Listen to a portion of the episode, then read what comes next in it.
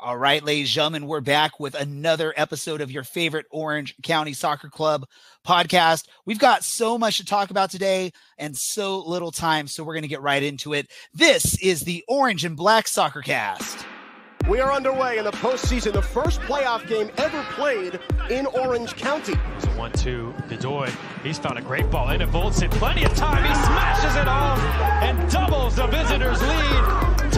Thomas Enevoldsen. Now Segber sprinting forward on the counterattack. A little handsy there, crosses it. Pineda, the extra pass. Seaton finishes. It rolls down to his left and parrying aside. Well taken care of by the Orange County keeper. We'll leave it for Aodhan Quinn. He'll strike towards goal, and it's gone in! An equalizer and a winner in second half stoppage time left boot of Aodhan Quinn. This is the Orange and Black Soccer Cast, the only podcast dedicated to Orange County Soccer Club, its fans, and supporters. Follow us on Twitter at OCSC underscore soccercast and on Facebook at Orange and Black Soccercast. How's it going, Orange County? Welcome to another episode of the Orange and Black Soccer Cast presented by Roughneck Scarves. We are the first and only podcast dedicated to Orange County Soccer Club, its fans, and supporters. I'm your host, Ray Samora, and I am with you each and every episode as we discuss all things Orange County Soccer Club. Joining me as he does each and every episode We've got Dylan from County Line Coalition. Dylan, how are you doing? I'm doing pretty well. I'm enjoying that it's cooled off tonight because it was a little bit too warm for my tastes for fall, but happy to talk soccer for an hour always fun to talk about soccer for an hour. I know you've said it numerous times. This is one of your favorite moments of each and every week. Uh, really uh, same is. with me, even with my busy life, I, I always love the opportunity to come on, chat with you, chat with any guests we bring on. Alan, uh, who will be jumping on a little bit later on today if he gets an opportunity. Uh, Alan has some teacher commitments at the moment, so he is gonna try and jump on uh, if he gets a chance a little bit later and uh, help us discuss whatever we have to talk about when he gets here. Uh, we do have one guest. I'll just introduce him at this point. I know he probably won't talk much at the beginning, but uh, we'll let him jump in with any comments he wants to talk about as we discuss our last couple of matches. Uh, we've got uh, returning guest, Chris Lefty Brown from Foxtrot Pod. Chris, welcome back to the Orange and Black Soccer Cast. Hey, thanks for having me. Um, and I look forward to a, a good discussion later about our upcoming match. Yes, we're definitely going to get into that. We're not going to spend too much time on Orange County's most recent matches just because we do have a lot of stuff we want to get to. And as always, we're trying at this point to keep everything an hour or under for our podcast. So we're going to just jet through some of these things. We do have, a, I, I know uh, for those of you that follow our website, follow our Twitter, follow me, uh, I will be talking a little bit about a recent match and some uh, problems I had with the broadcast, but we'll get into that as we get there. But first, I want to uh, start off with Orange County's disappointing trip over to Salt Lake City uh, to face Real Monarchs in what basically became a very important, probably a must win game if Orange County wanted to have a shot at getting the fourth seed heading into the playoffs. unfortunately, Orange County he- uh, traveled out to Salt Lake City and were unable to come back victorious, dropping the three points. Dylan, briefly, what were your thoughts on that match and uh, what went wrong for Orange County?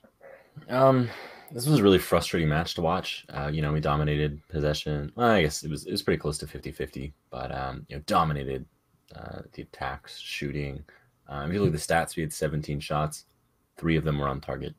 Um, that's, I mean, that's obviously not good enough, right? That's unacceptable. Um, and it kind of seemed like um, the one shot that Van Wolfgang had that went off the off the post was kind of going to be it for us, and and that's really what it ended up being. Um, bit of a frustrating match, and of the two matches that week, I didn't expect that one to be the result, but it looks like the Monarchs have debuted this new 5-3-2 formation uh, just in time for the playoffs, and they used it to uh, against a side that's pretty good. Um, so that's going to be frustrating moving forward. But the better teams are going to have to learn how to learn how to deal with that. just like we're gonna have to learn how to deal with this dog. Sorry, I'm, new, okay. I'm not familiar with this program, so I'm trying to look for the mute. no It's problem, Chris. Yes, yes. Don't worry about it, Chris. We've had a lot worse when it comes to uh, sound effects in the middle of episodes. Thank you, Cameron. Uh, everyone that follows us knows Cameron. He likes to throw on just random sound effects. It almost became a game for us of trying to figure out what it is Cameron's doing uh, with uh, his his microphone, his phone, whatever he uses. Um, Dylan, yeah, you mentioned it was that that change in formation. I also think uh, if I remember right, uh, because the international break, uh, there were a few players from the first team that had uh, been loaned down, I guess, or brought down to Real Monarchs for the match, which always is a, a sort of a thorn on the side of a lot of USL fans for the non two teams because pretty much week in week out you don't know what you're going to get out of those two teams and just so happened Orange County had to face a couple players from the the one team there.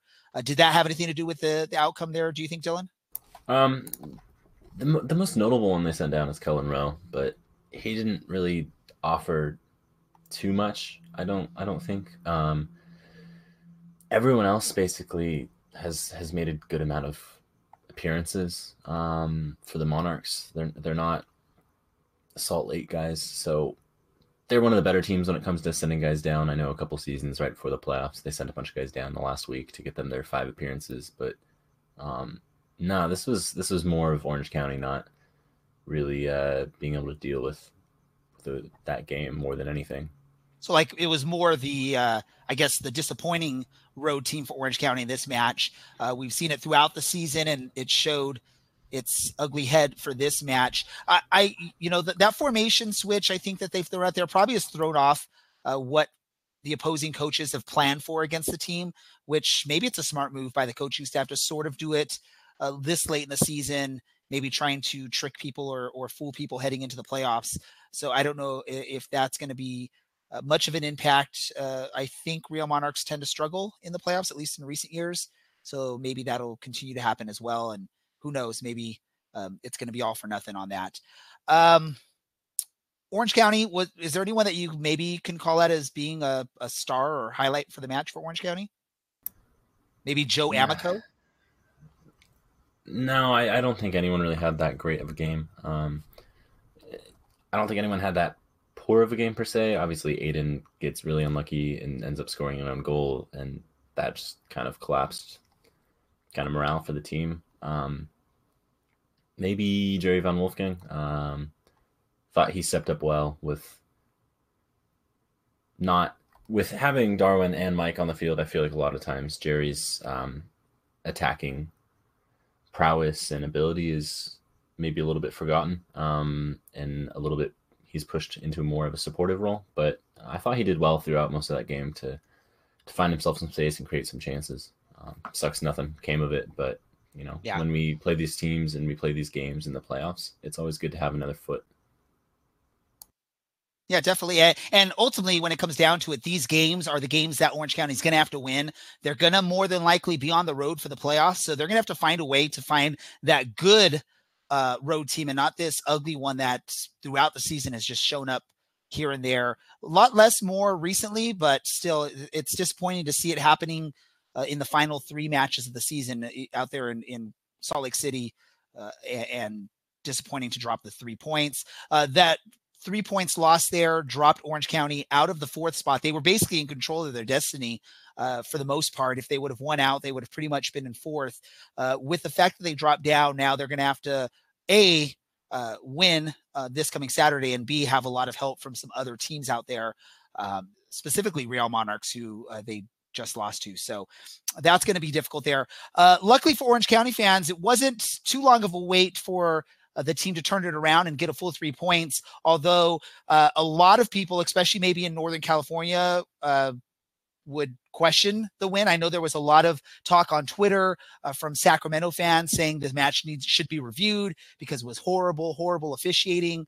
Uh, I'll admit the officiating wasn't the greatest there, uh, but uh, you know it happens. I think we're all used to it. I think Chris, you're probably used to it watching USL matches.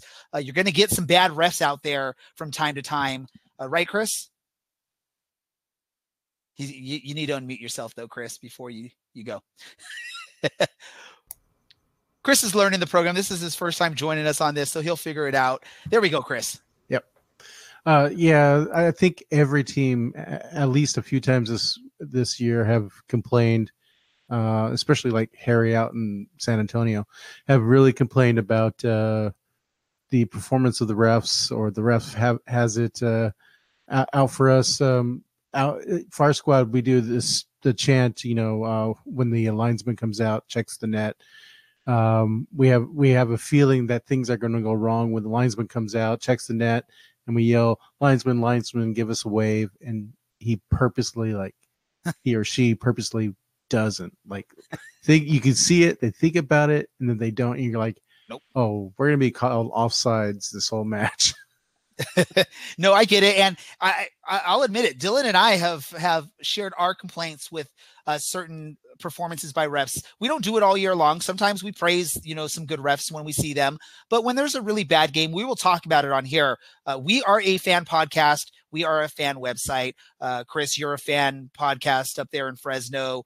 Uh, one of our biggest complaints, and I, I, released an article yesterday on our website, was uh, and a big portion of it. I, I, did complain about mispronunciation of names, uh, wrong graphics on the screen, but the biggest reason I went and decided to do that yesterday was because of the I, and I'm going to straight up call it the the whining and the crying of the uh, broadcasters there. They it was a Sacramento broadcast. It, uh, they probably have some sort of local TV deal, so it's their broadcaster. So you always expect a little bit of homerism with it, but I think they took it a little bit too far on that. Um, and so that's why I wrote that article on there, uh, quoting them saying this was basically the, or quoting them, this was the worst uh, ref performance in the USL Championship this season. Uh, I probably didn't get it exactly right, but that's basically what they said at one point during the match, uh, uh and along with it, just saying, you know, complaining left and right. But let's talk about the actual match on the field. Uh, Orange County uh, looked decent out there. Uh, in the first half, they looked a lot better. Second half, I think Sacramento put the pressure on Orange County, uh, but somehow Orange County found a way to come out victorious thanks to some questionable calls, uh, almost exact identical plays. Uh, you know, as as it happens, uh, one play for Sacramento, they get called for a handball, so it waves off a, a goal that would have put them in the lead. Uh, and like 30 seconds later, Orange County has almost an exact mirror of that play. questionable if the ball bounces off of uh, Michael Orozco's arm, although his arm is like right up against his gut. So um, a lot of purists of soccer will say the the the hand was against his body. It's not something that like altered the play to the point where you have to call something. But Michael Orozco scores the goal. Oh, by the way, Michael Orozco has pretty much the, the most dominant performance out there on the on the pitch. He is called the man of the match for that. Uh, Dylan, what were your thoughts on the Sacramento, Sacramento match uh, from the play on the field, not discussing what we heard from the broadcasters? Um, I thought it was a really ugly match, but they got the result, and that was really big. Um, it was no team dominated, really. It, it, got to a point where, okay, Sac comes out and they score in the sixth minute, and I thought, well, okay. Um, don't know why I turned this on. Um, thought about not watching this game, and here we are. And I was kind of pissed.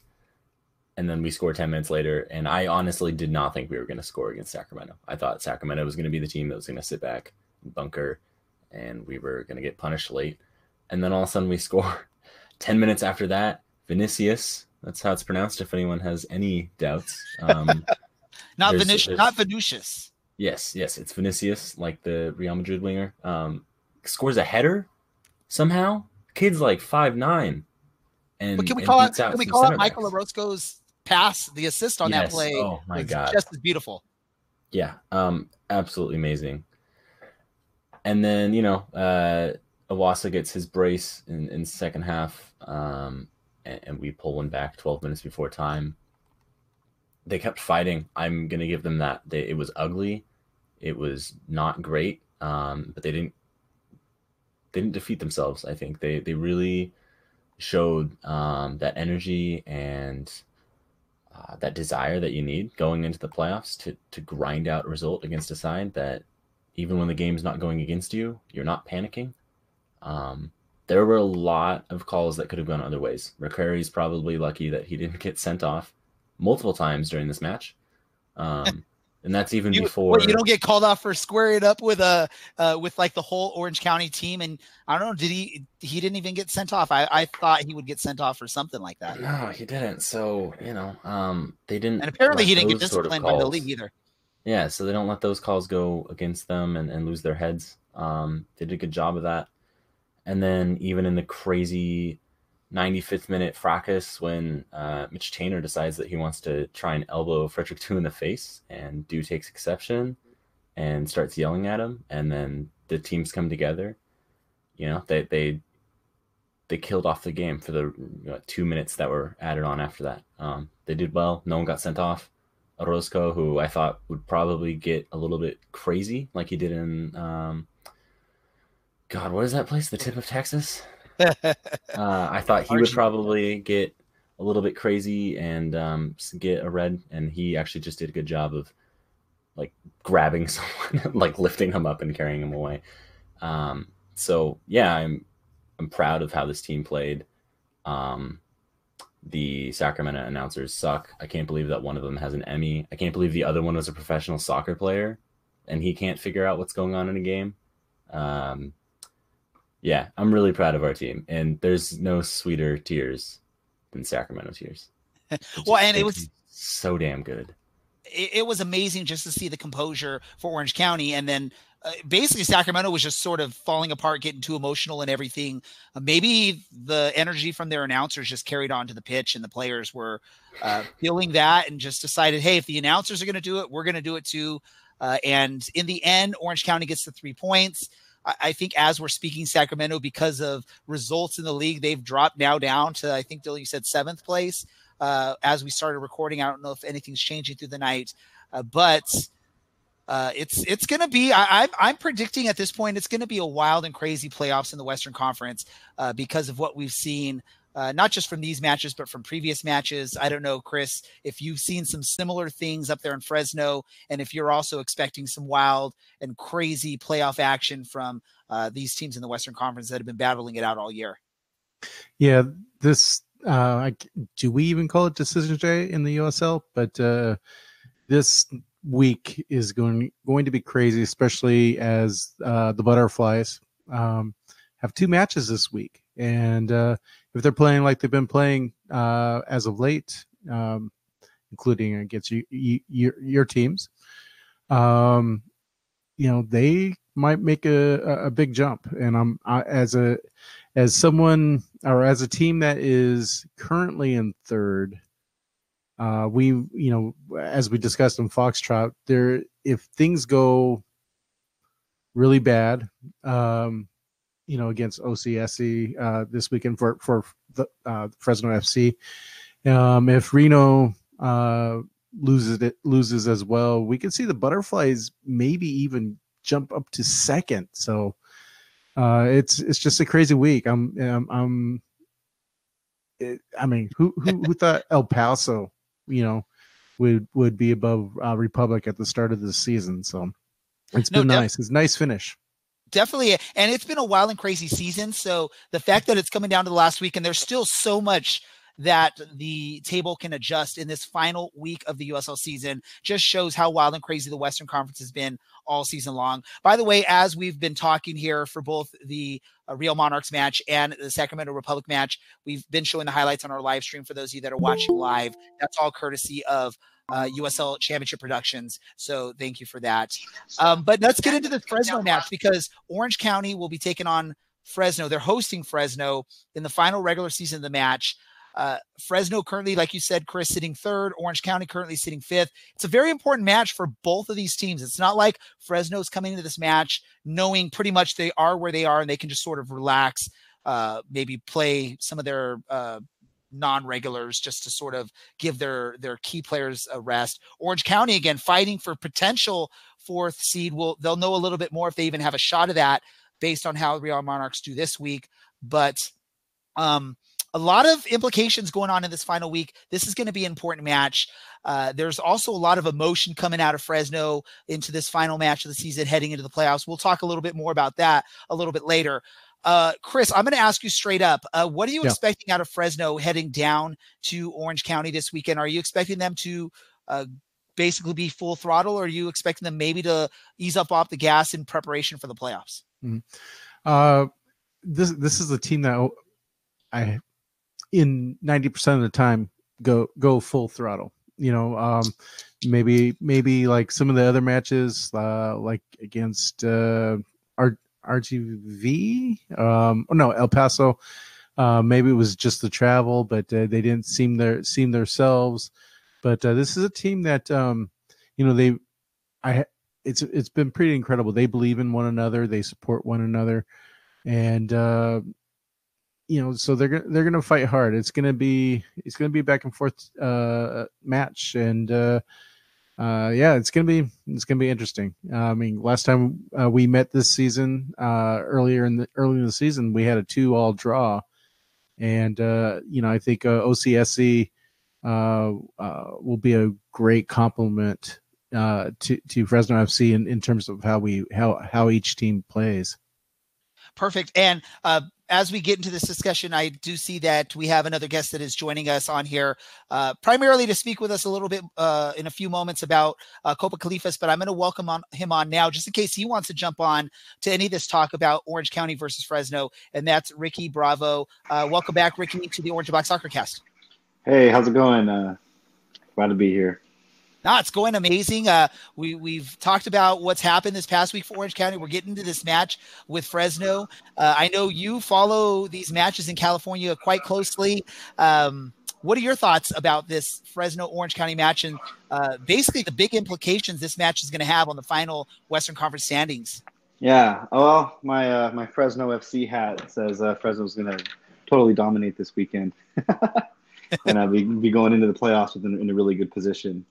Um, but no, this is uh, I mean, this is big. I think uh, Orange County is really fighting for better positioning, right? And um, you know, given on what happens with a couple of other games, I think Fresno is really potentially trying to play for a couple of playoff games, not just you know the one guaranteed. Yeah, and, and, again, we'll get into a little bit later. I'm sure the fans will love if uh, if Fresno's able to to get a really high seed there, a two seed, and secure a couple home games if they can win in the playoffs. Uh, Dylan, let me talk to you really quick about what's going on here. Fresno traveling down to Orange County. Orange County's looked pretty decent at home as of late. Uh, definitely a different team than we saw at the beginning of the season, even, mid-season. They've been pretty dominant at home. Uh, I, am expecting because it's the final home match of the regular season. Most Orange County fans are now uh, they've they've sort of accepted that more than likely they're not going to have a home playoff match. Uh, oh, by the way, there's also a beer fest going on, so there's going to be a bunch of other uh, fans, maybe not quite Orange County fans, but fans of beer that'll be packing the stadium. I'm planning on. Oh, oh, oh, and by the way, it'll be my my 40th birthday, so I'm bringing like 60 people out to the stadium to celebrate. So it's going to be a pretty fun atmosphere there. I'm sure the Orange County players know the importance of this match, and I, I think maybe this crowd will feed into that. What are you thinking is going to happen there with uh, Orange County in this match? Do you think they're going to be able to to dominate, or is it going to be a really tough match? Well, you know, Ray, I'm sure they know it's uh, your 40th birthday, so they're they're going to be on their A game um, for no other reasons like of pride to, or right? needing a result. All for Ray. Um, or yeah, you know, just just for you. Um, I, I almost question saying this, but I feel like Fresno's biggest result of the year was beating Phoenix and putting an end to that streak, and it's almost like Fresno cashed in all of its luck then for Asante to not score and then it's since then it's been a 2-1 loss to uh, San Antonio. It's been a 2-1 loss to El Paso, a 4-1 loss to Tacoma, which I thought no one was going to get bested by us losing to Tacoma, and then a 2-2 draw with Los Dos. So they're obviously going to be looking for three points um, to get back into that run of form going into the playoffs. They need it just the pride of you know is our team going to exist? Um, let's go out on a high note.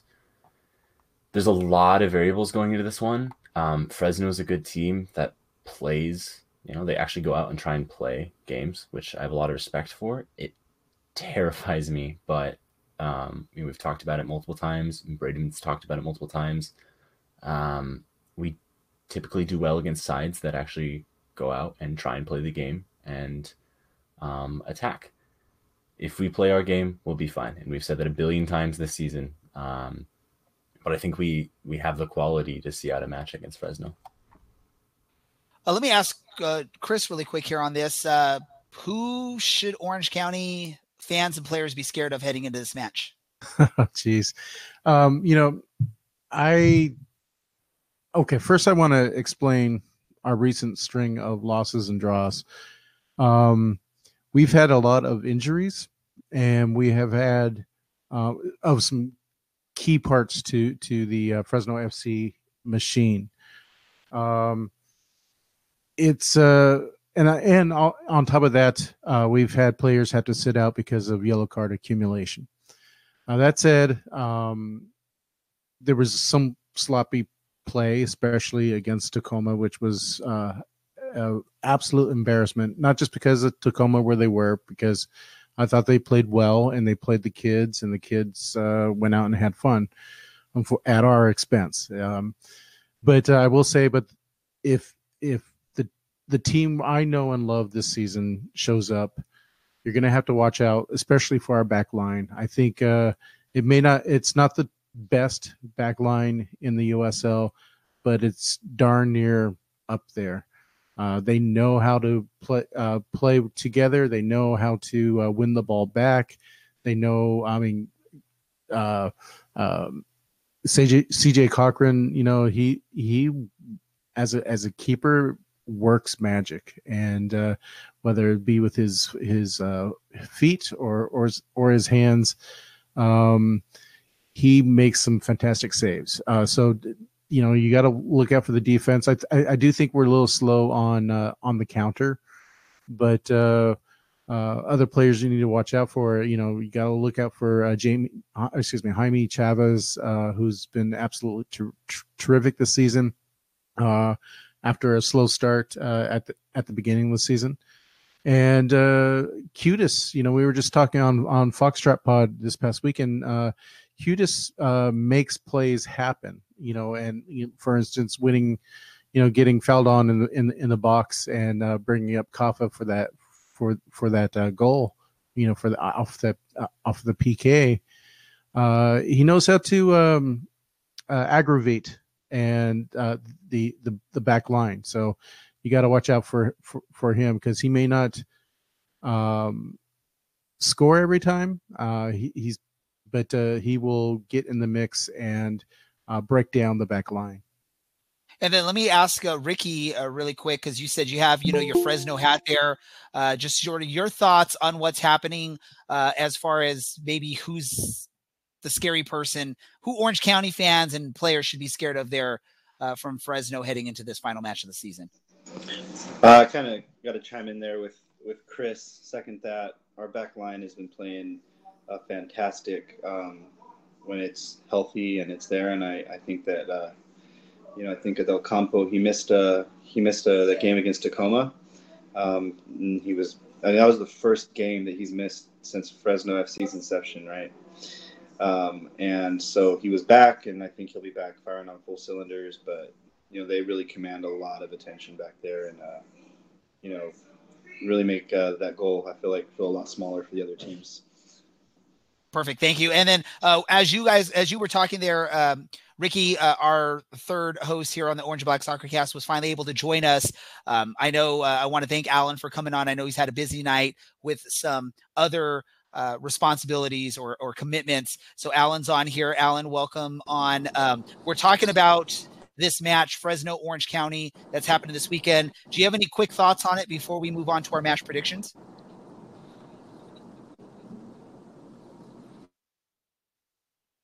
I don't know if Alan was able to hear us or if we're having technical difficulties. He sounds like he's calling in from a phone. Maybe he's in a dead zone.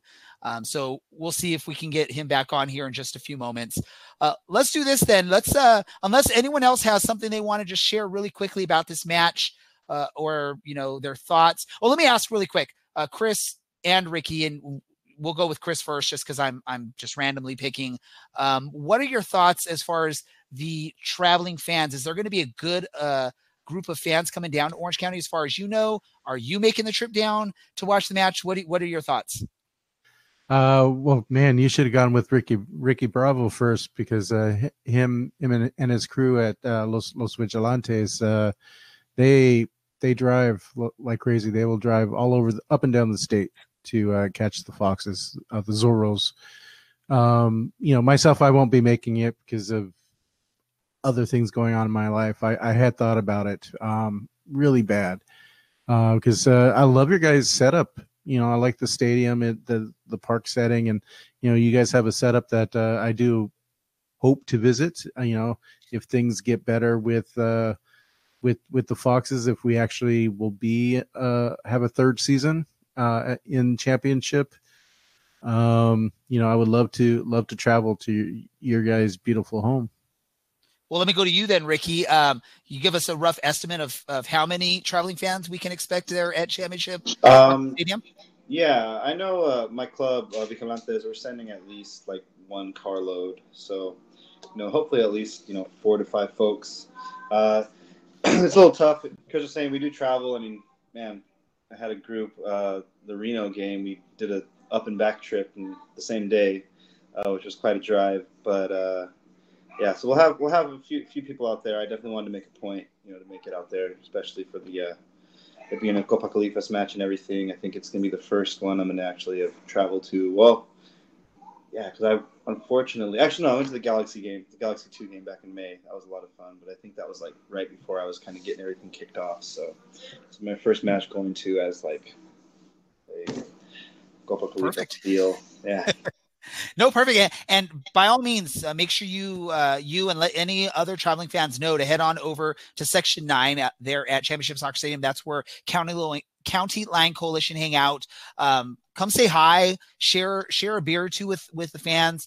I, know a lot of these Orange County fans they love to meet other supporters. Uh, it's it's this thing we always talk about. It's the love of the game. It's soccer. We all just like to to it, we're like one big happy family. We have our teams that we support, but in the end, we all love this game and we all like to talk soccer, regardless uh, of what team it is you support. So make sure you you guys stop by and say hi uh, when you guys get a chance to head down there. By the way, there's a beer fest going on. I don't know if they told you. So if you guys get there uh, early enough, if you guys buy the extra ticket, you can get unlimited tastings.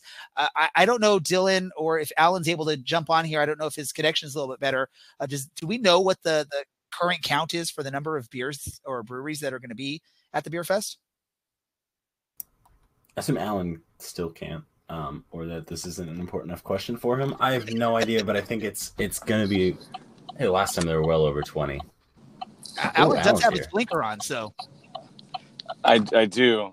Um, I don't know how many, uh, but a plenty to keep you entertained and busy. uh, and get you get your vocal cords lubricated to yell and scream and sing for an entire uh, 90 minutes. So the last time they had a beer fest, there were quite a few uh, beers. There were quite a few pretzel necklaces. If you're a beer fe- uh, beer fest regular, you'll know that you put pretzels around your neck as a necklace. That way you can kind of munch on something in between beers, kind of pl- cleanse your palate, but also like have you something to munch on uh, to not have an empty stomach while you drink your body weight in beer. Perfect. Uh, let's get into this then, gentlemen. Let's pick our predictions for this match, and then we're going to talk about some more other important soccer stuff. Uh, I'm going to start off with our guest, Chris. Uh, what we do for our predictions is a score and the key player to the match. Uh, just you know, one key player that you think is going to make the big impact there. Chris, what are your thoughts? Oh, I was just uh, bringing that up in my my show notes from our last podcast, and I had predicted a uh, one all draw. And uh, as far as key figures, um, you know, I think uh, I think our man of the match, uh, if it isn't our the goal scorer, uh, is going to be uh, C.J. Cochran. You know, he's gonna he's gonna put um, he's gonna aggravate you guys. you know, he's gonna block block some shots, and uh, you know. It, uh, he's as as you might have seen this season. He's you know the the two sh- PKs from uh, Asante. You know when we beat Phoenix. You know this guy. You know we may not have a lot of clean sheets, uh, but uh, this guy really uh, is it has been entertaining. So he would probably be my personal man of the match. Uh, although you know that usually goes to the goal goal score. But uh, I am I am a little nervous by by you guys. Uh, you know, the combination of uh, of Seaton and Jones. You know, uh, both having a, a really good season. uh, you know, when you guys didn't start start so well at the beginning of the season, you know, you guys got it together despite your recent woes. But uh, it's gonna be a it's gonna be one of those matches where uh, if you're not a diehard soccer fan, you may get a little bored, which is great because with the beer fest. But uh, but uh, it's going to be a very tactical, strategic uh, game, and uh, for me, I'm I'm I'm all in. It's going to be entertaining. Ricky, what about you? What is your uh, score prediction, and who's the key player to this match? Um, yeah, score prediction. I think two one. I think two one Fresno. Um, probably pick our, our man of the match. Uh, I think Jaime Chavez. Um, you know, he's really come to life. You know, this second half of the season, got a lot of goals. Uh, he's from the Los Angeles area, so I know he's supposed to have like like 50 family members at the game uh, supporting him. So I just have a feeling he's really gonna really show out for that. Kind of a homecoming of sorts for him, and you know, final final game of the regular season. I think it'll be a good opportunity for him to get back into form. Um, we start to make the playoff push. Perfect. What about uh, Alan? What about for you? If if uh, you can give us uh, your prediction and man of the match or player. Yeah, I'm gonna go two one, but I'm gonna go the other way. Uh, I think both teams have a lot to play for. Fresno, if they drop points and Real Monarchs win out, uh, Fresno can drop into that fourth spot with Real jumping above them. So Fresno's got to get some points. Uh, Orange County has got to keep pace and they play pretty well at home. Um, Fresno's good defensively; they don't give up a ton, uh, but it's been a little bit shaky recently. So I think uh, two one. It's going to be really hard fought. Everyone's going to leave everything out there on the pitch uh, with the last regular season game. And um, I'm going to pick out Dylan's favorite player, uh, Harry Forrester.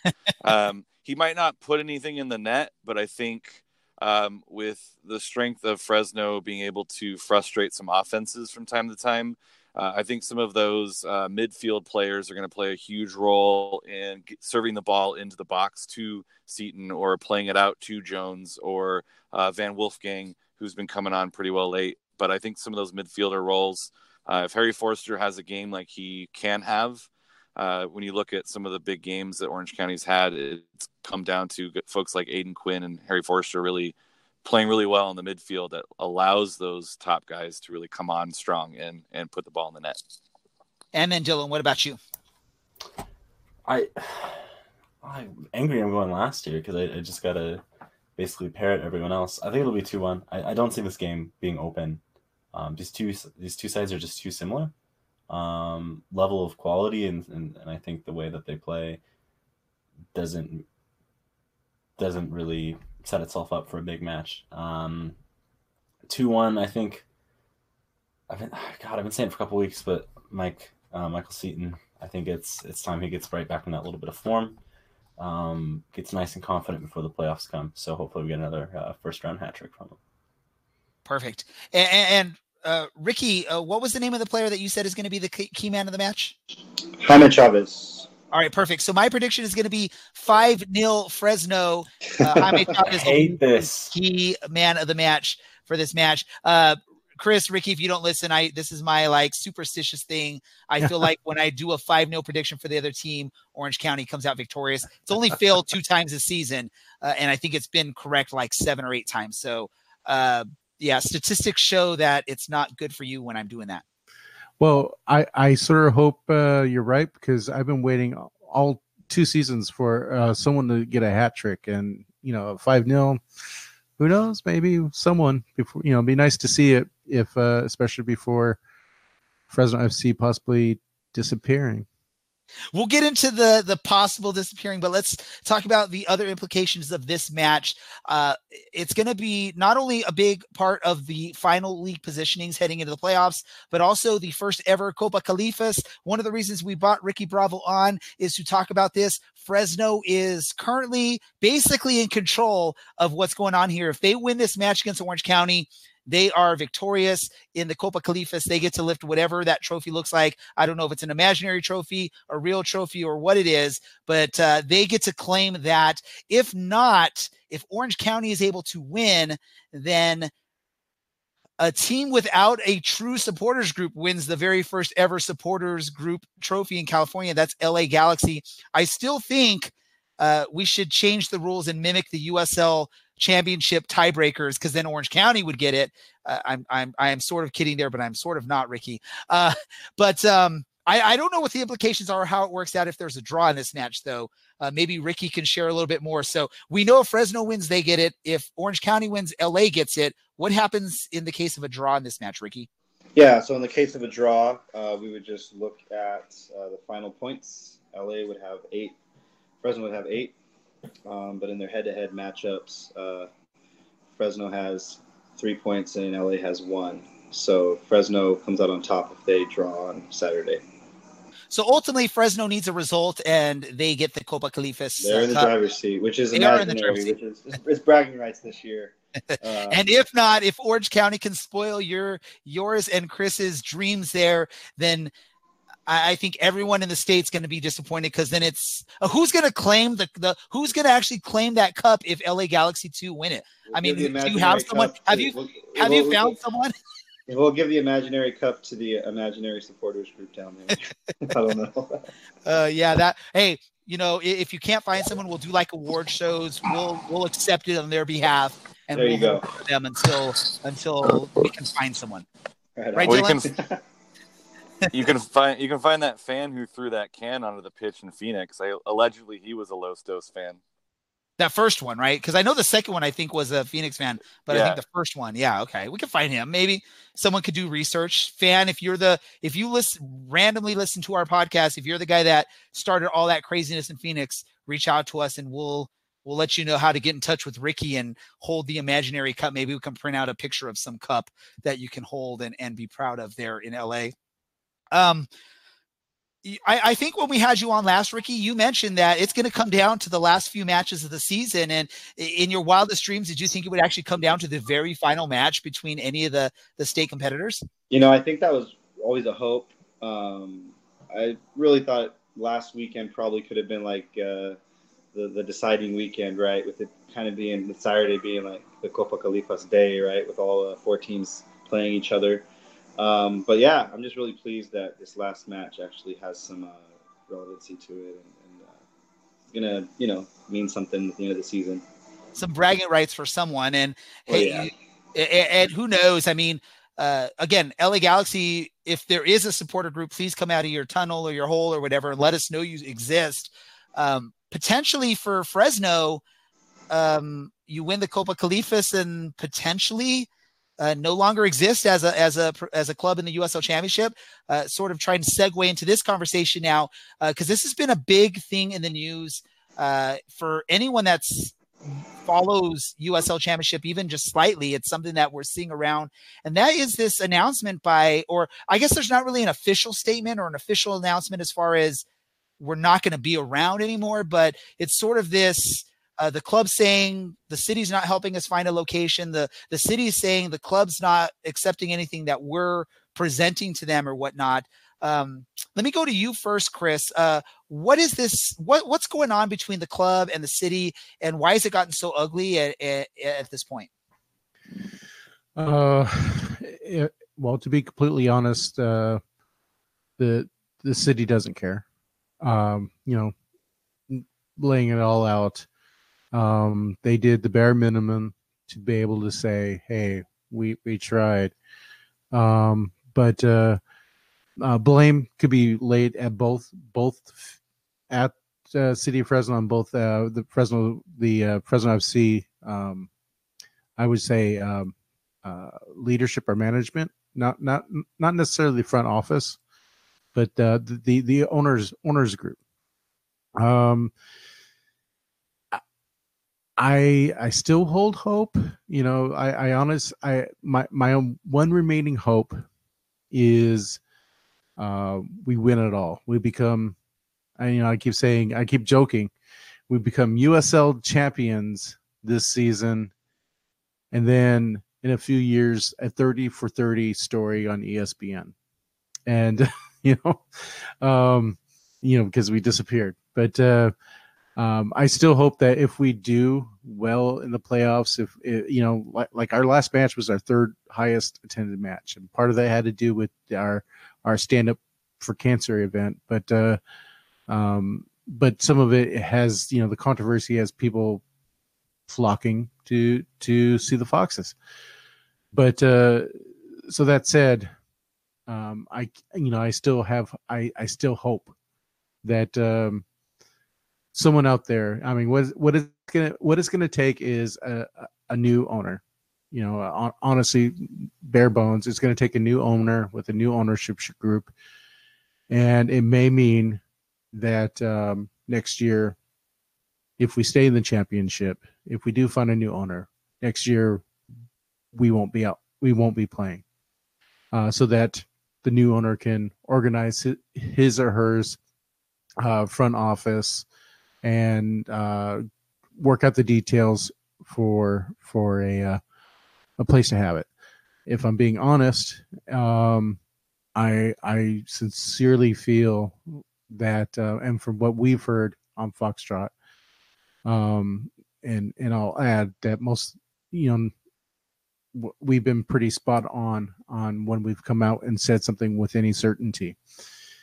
This isn't that right now. What I'm saying I'm saying that uh, I really feel that um, Fresno FC is going to go away, and it may be uh, one year, and then when we when professional soccer or, or when soccer returns to Fresno, uh, it's it's uh, either going to be at the USL one, but probably the USL two um, uh, level, and uh, you know hopefully we'll have a local local owner again who who uh, loves Fresno and wants to work with work better with with uh, all the elements involved. But uh, you know, I think I honest I honestly think the the scale is uh, heavily shifted that uh, Fresno FC is going to go away. I would love to hear Ricky because Ricky's been so instrumental in in uh, getting people uh, active in in in the response. Well, and let's just all say this because you sort of mentioned it. This is sort of your thoughts. This is nothing that you've heard or uh, you've you haven't heard any direct information on this as far there, as there's there are things we know, you know, internally, and I think on on Foxtrot podcast we've been uh, very careful about not revealing our sources and and the things that we've said. Okay.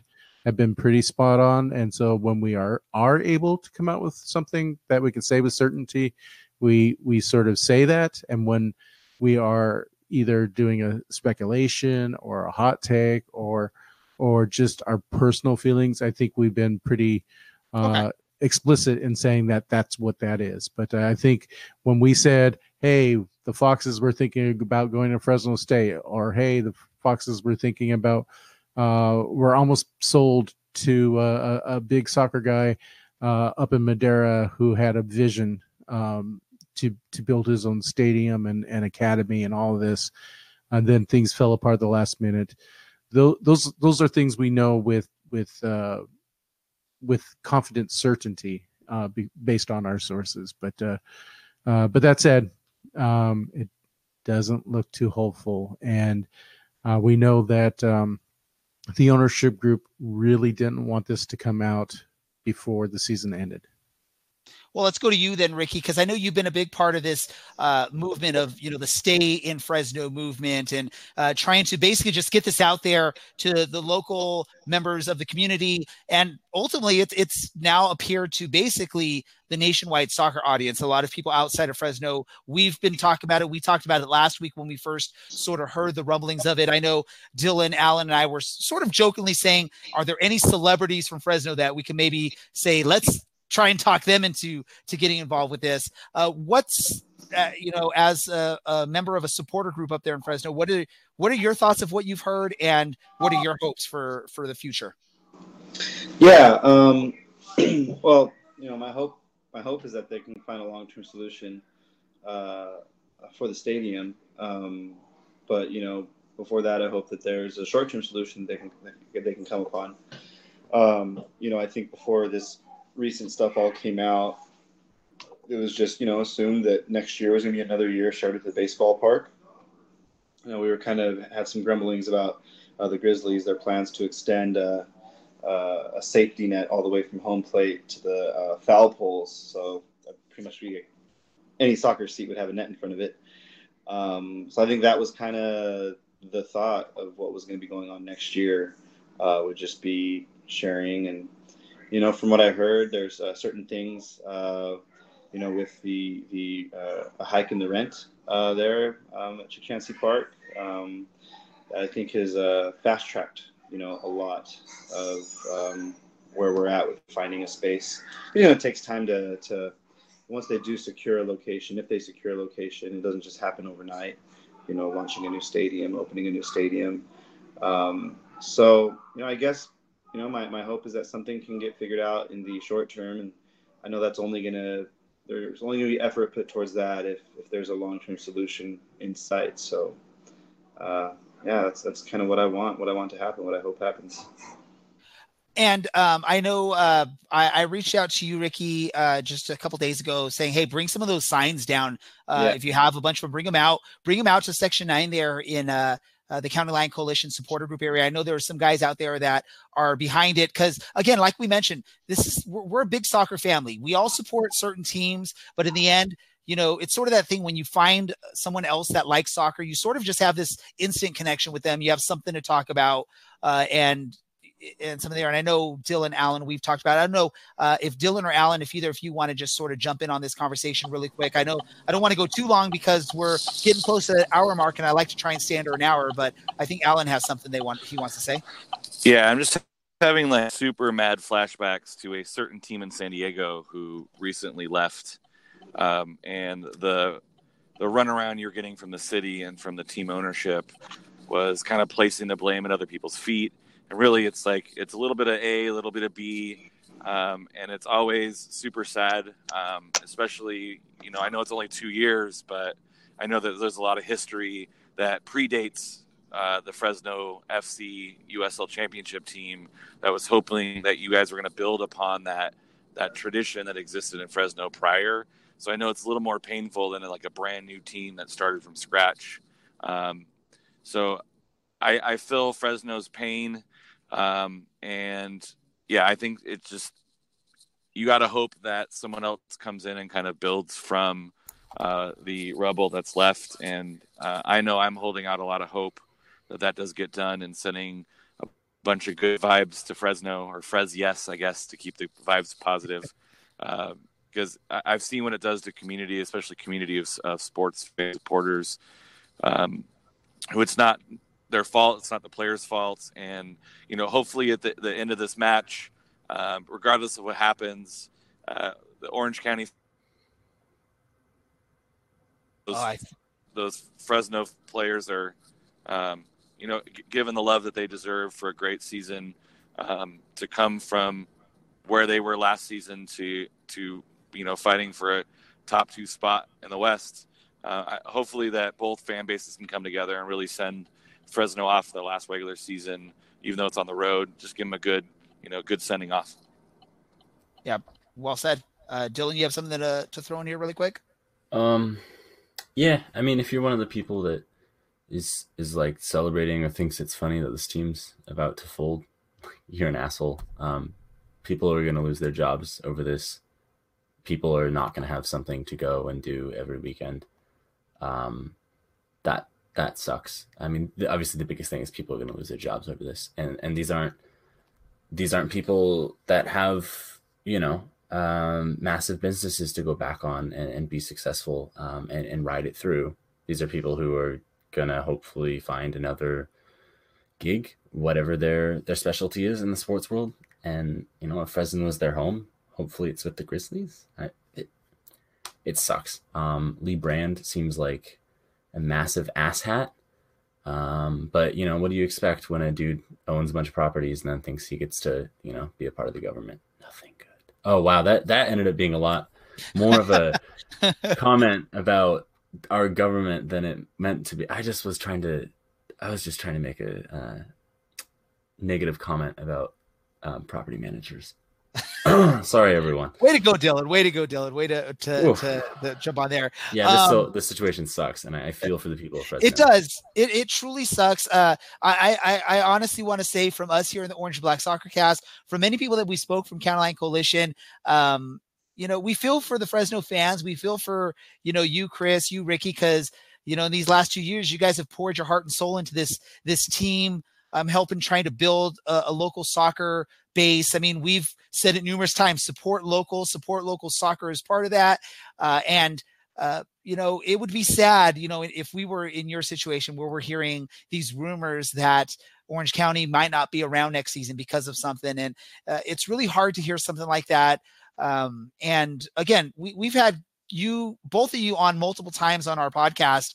Uh, you guys are great guys, a great fan base, and we're hoping to continue that on. Hopefully, like Alan said, there's some way something can be worked out. Um, I, I, hate to hear that dreaded hiatus word that came out of Chris's mouth there because we've we've seen instances where that's the initial announcement and then the hiatus doesn't turns from one year to four years to five years to you know, we're pretty much folding. We can't figure out a solution. So I'm hoping it doesn't come down to that. Um, it would be pretty amazing, I guess, if Orange County gets knocked out of the playoffs and Fresno somehow wins the US champ USL championship and then gets folded after that. That would be some crazy stuff going on there.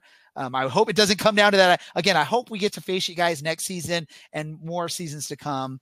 Um, Chris, well, Ricky, any last thought? I think Chris, you have a thought? Oh yeah, well, I was going to say, you know, I think early on I was saying that uh, uh, OCSC is going to knock out Phoenix. I don't know if the numbers where you guys are positioned uh, is going to uh, uh, be there or do us a favor there. Um, um, I, but uh, you know, I've been, I was saying that for a few weeks. So uh, let me just say this because I'm looking at our our YouTube feed. Um, one of our super fans, Andy, basically says we're better with Fresno and that he'll hold a sign and hope it gets on the stream because uh, in case you didn't know the the supporters group is on that side of the stadium that the cameras pick up. So he's volunteering there to hold a sign. I'm sure there's other others that are willing to try and hold a sign and hopefully it gets that's awesome. there thanks um, andy Unfortunately, for where you guys probably will get put, it's going to be on the other side of the stadium where you guys won't get picked up on the stream. But again, um, I'm sure they will help out. I, if I if there's enough signs to go around, I'll take a sign, hold it up where we are, which is over on the bleachers by the goal. Um, so we'll, you know we'll figure out ways to get the word out there because again, um, it's it's it. We don't want to see Fresno gone. I, I will say that it doesn't matter where they seat uh, our, our traveling fans, you'll still hear us. You know, those guys are plenty loud. Yeah, just ask uh, ask Reno about that. well, our good friends in Reno, we'll have to bring it up to them and, and see how that went uh, when you guys traveled out there. Uh, for the purpose of time, because we've actually already hit an hour mark, and we always try recently to stay in an hour. I don't want to. We could talk about this probably for another hour if we really wanted to, uh, but we do need to sort of wrap things up here. Uh, if if you gentlemen, if both of you want to just hang out for like five more minutes. We typically wrap up our episodes with just a random thought. It could be soccer related, it could be non soccer related, and then we'll be done. If you need to head out, let me know. We can get you a chance to to give your shout out to social media. Um, if we want to give a thumbs up, if you can hang out for another couple minutes. Uh, I'm probably gonna dip out actually. All right, Ricky.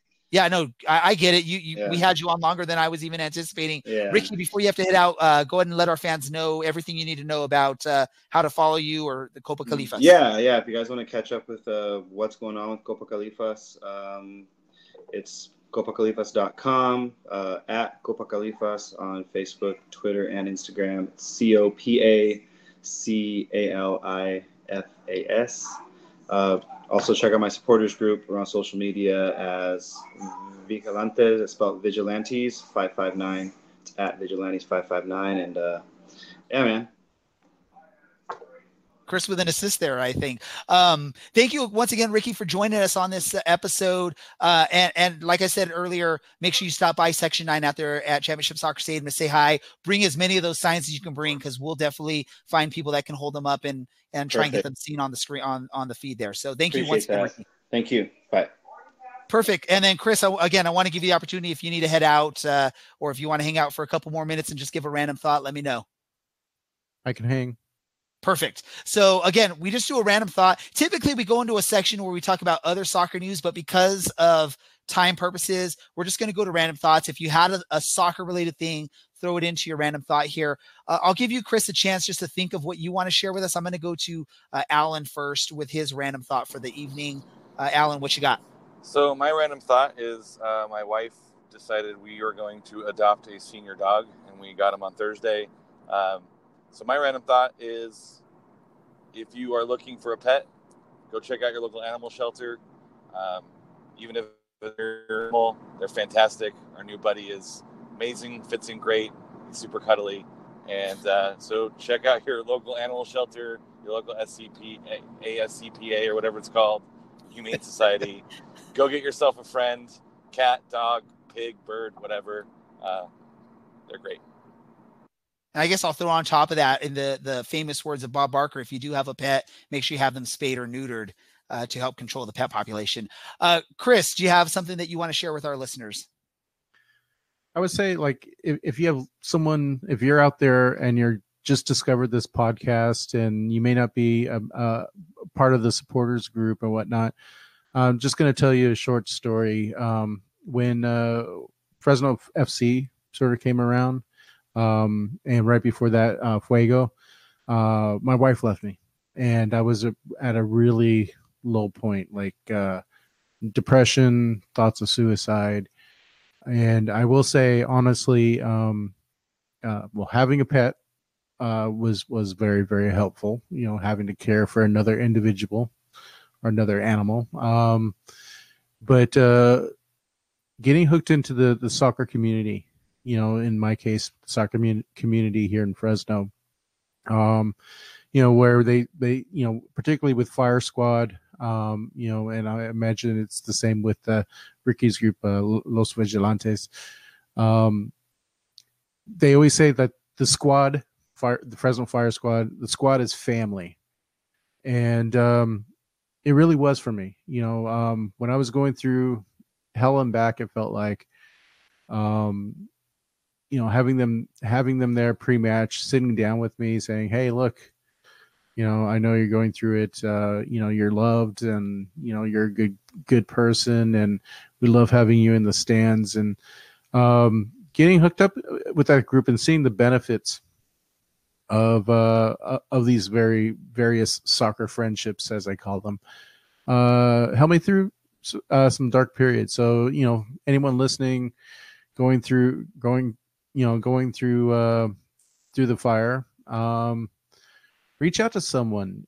Become part of uh of your uh, local uh, soccer culture and uh you'll find some pretty amazing people uh that you know people i'm i'm astounded by the work they do not only in our local fresno community but uh the work they do um for the benefit of of other for for, for, excuse me for the benefit of others.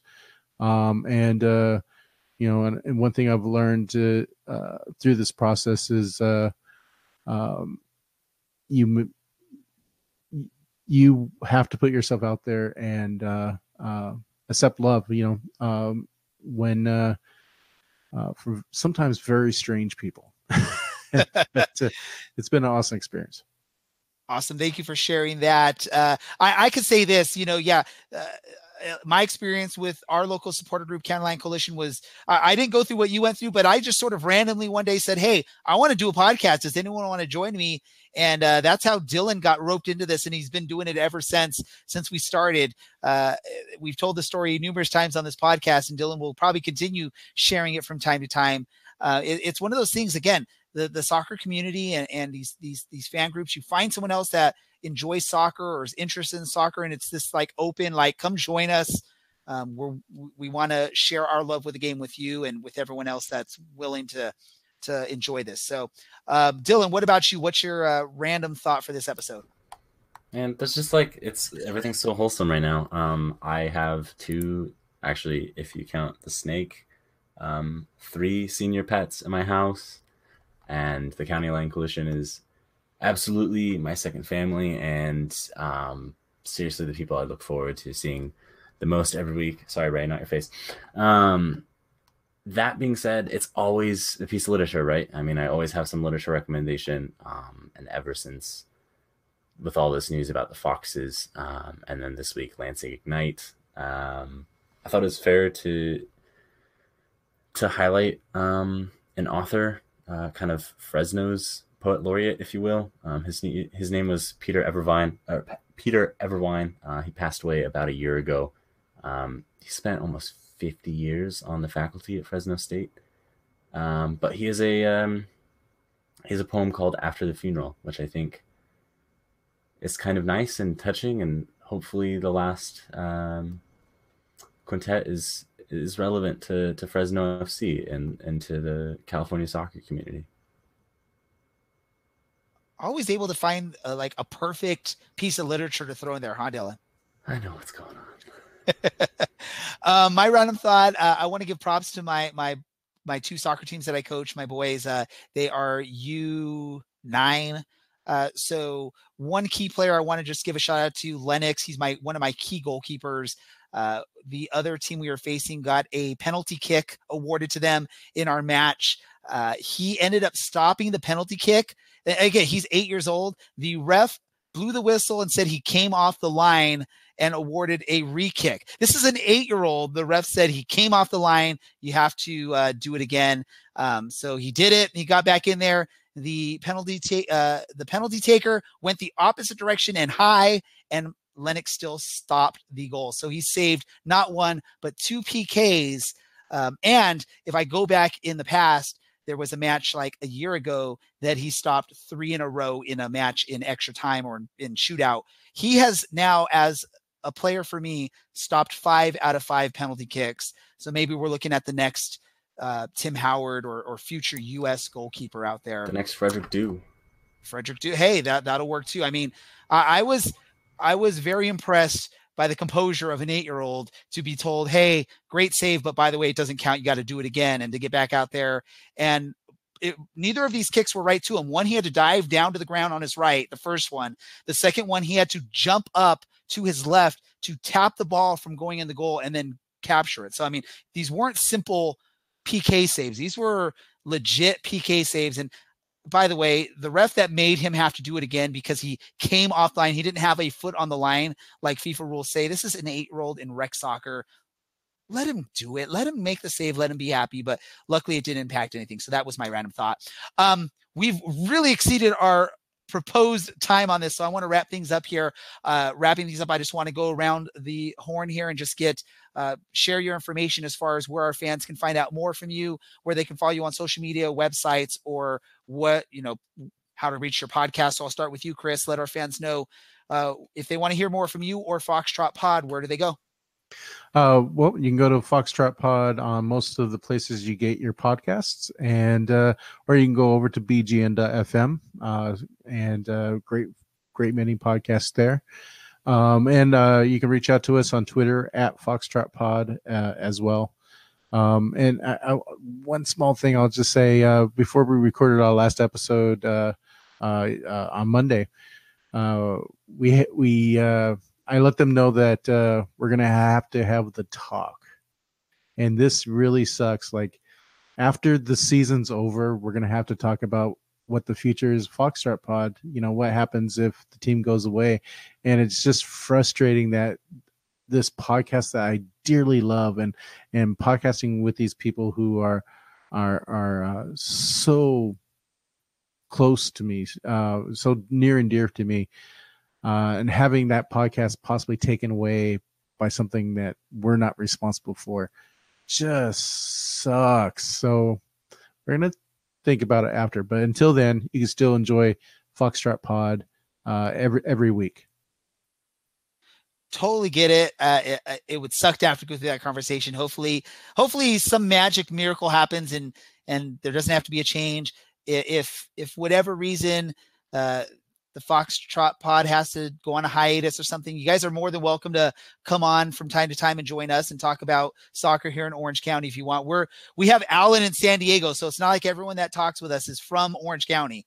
Um, so well, we have South that, South California. We can get North California involved. That that was my that was my joke to uh, to my fellow podcasters. Uh, that uh, next year we're just going to be an unofficial uh, uh, USL uh, San Diego podcast. Hey, go for it, huh? um, I would hate myself though. oh, um, Alan, really quick, your social media information. A Underwood forty eight on the Twitter machine. Dylan. You can find me on Reddit slash u slash OCSC underscore Dylan or on Twitter at OCSC underscore Dylan. And you can find me on Twitter at DJ Ray Samora. You can find the podcast on Twitter at OCSC underscore soccercast. You can find us on Facebook by searching for Orange and Black Soccercast. Um, you can also go to our website, OCSCpodcast.com, or if you like to type a lot, orange and black soccercast.com. Uh, so, really quick, just run down things. I want to thank Ricky Bravo for joining us to talk about uh, the Fresno match, Copa Califas, and the Stay in Fresno movement. Chris Brown from Foxtrot Pod uh, for helping us preview the Fresno match talk about Copa Califas and the Stay in Fresno movement. And as, as always, Dylan and Alan for joining me each and every week to help talk about Orange County Soccer Club. I am Ray Samora. This is the Orange and Black Soccer Chaos Soccer Cast. Got to get that right. And we are out.